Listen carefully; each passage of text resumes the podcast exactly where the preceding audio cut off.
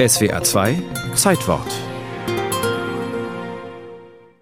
Es war die Zeit der Abendmesse im Freiburger Münster an diesem Montag im November. Mitten im Gottesdienst drang von außen der Heulton der Sirenen in die Kathedrale. Plötzlich war Voralarm und dann wurde die Messe nicht mehr weitergeführt, sondern wir sind alle auf den Boden gelegen und dann kam schon eine Bombe nach der anderen erinnerte sich viele Jahre später die Freiburgerin Rosemarie Nied.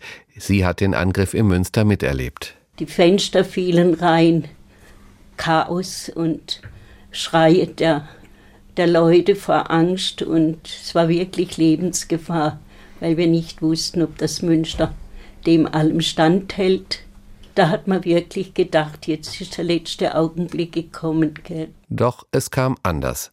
Zwar zerstörten Bomben die Häuserzeile direkt neben dem Münster, zwar blies der Luftdruck nach den Detonationen einen großen Teil der Dachziegel der Kathedrale fort, aber das gotische Gebäude blieb stehen, inmitten des Infernos, bei dem die Freiburger Altstadt zu großen Teilen in Schutt und Asche sank. Peter Kalchthaler, der Leiter des Stadthistorischen Museums, hat sich intensiv mit den Erzählungen der Zeitzeugen befasst. Als die rauskamen aus dem Münster, hat alles gebrannt. Und man hat es als ein Wunder empfunden, dass das Münster auf den ersten Blick praktisch unversehrt war. Das Wunder von Freiburg? Womöglich eines, das auf britische Rücksichtnahme zurückzuführen war? Die Geschichte machte schnell die Runde. Es gab bald nach der Bombennachtgerüchte, ja, man hätte es Münster bewusst geschont. Der Churchill hätte eine Putzfrau aus Freiburg gehabt und die hätte ihn veranlasst, dass er das Münster schont. Das waren aber alles nur Legenden, weil man sich nicht erklären konnte, nicht wie ähm, ist das Münster gerettet worden. Klar ist, zwischen 19.58 Uhr und 20.18 Uhr warfen an diesem Abend 292 britische Lancaster-Bomber ihre Last ab, 3002 Spreng- und 11.523 Brandbomben. Rund 2800 Menschen starben, 30 Prozent der Wohnungen wurden zerstört.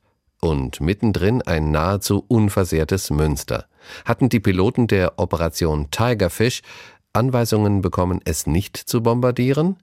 Ein Fall für den Historiker. Gerd Überscher hat die Sache in den Archiven akribisch recherchiert. Sein Ergebnis? Die Behauptung, dass Münster sei durch besondere Leuchtzeichen, etwa in blauer, grüner oder violetter Farbe, als nicht anzugreifendes Ziel markiert worden, ist falsch.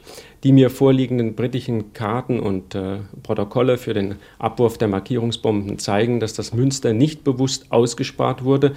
Dies wäre auch technisch bei den von den Briten praktizierten Bombenabwurfsystemen gar nicht möglich gewesen.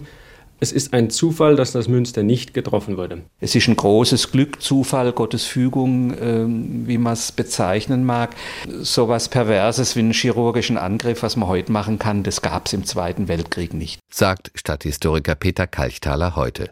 Dass der hochaufragende Münsterturm die zerstörte Altstadt nahezu unversehrt überragte, galt vielen Freiburgern 1944 als Hoffnungszeichen für den Frieden – die Menschen, die an jenem 27. November 1944 im Freiburger Münster den Angriff überlebten, haben, wie Rosemarie Nied, diese Nacht nie vergessen. Als die Bomber weg waren und die Stadt brannte, suchten viele Schutz im Münster, denn sie fanden sich hier im Münster geborgen. Es war wie so eine Burg, wo Gott wohnt, wo man Geborgenheit erfährt. Es war instinktiv in den Leuten, gell?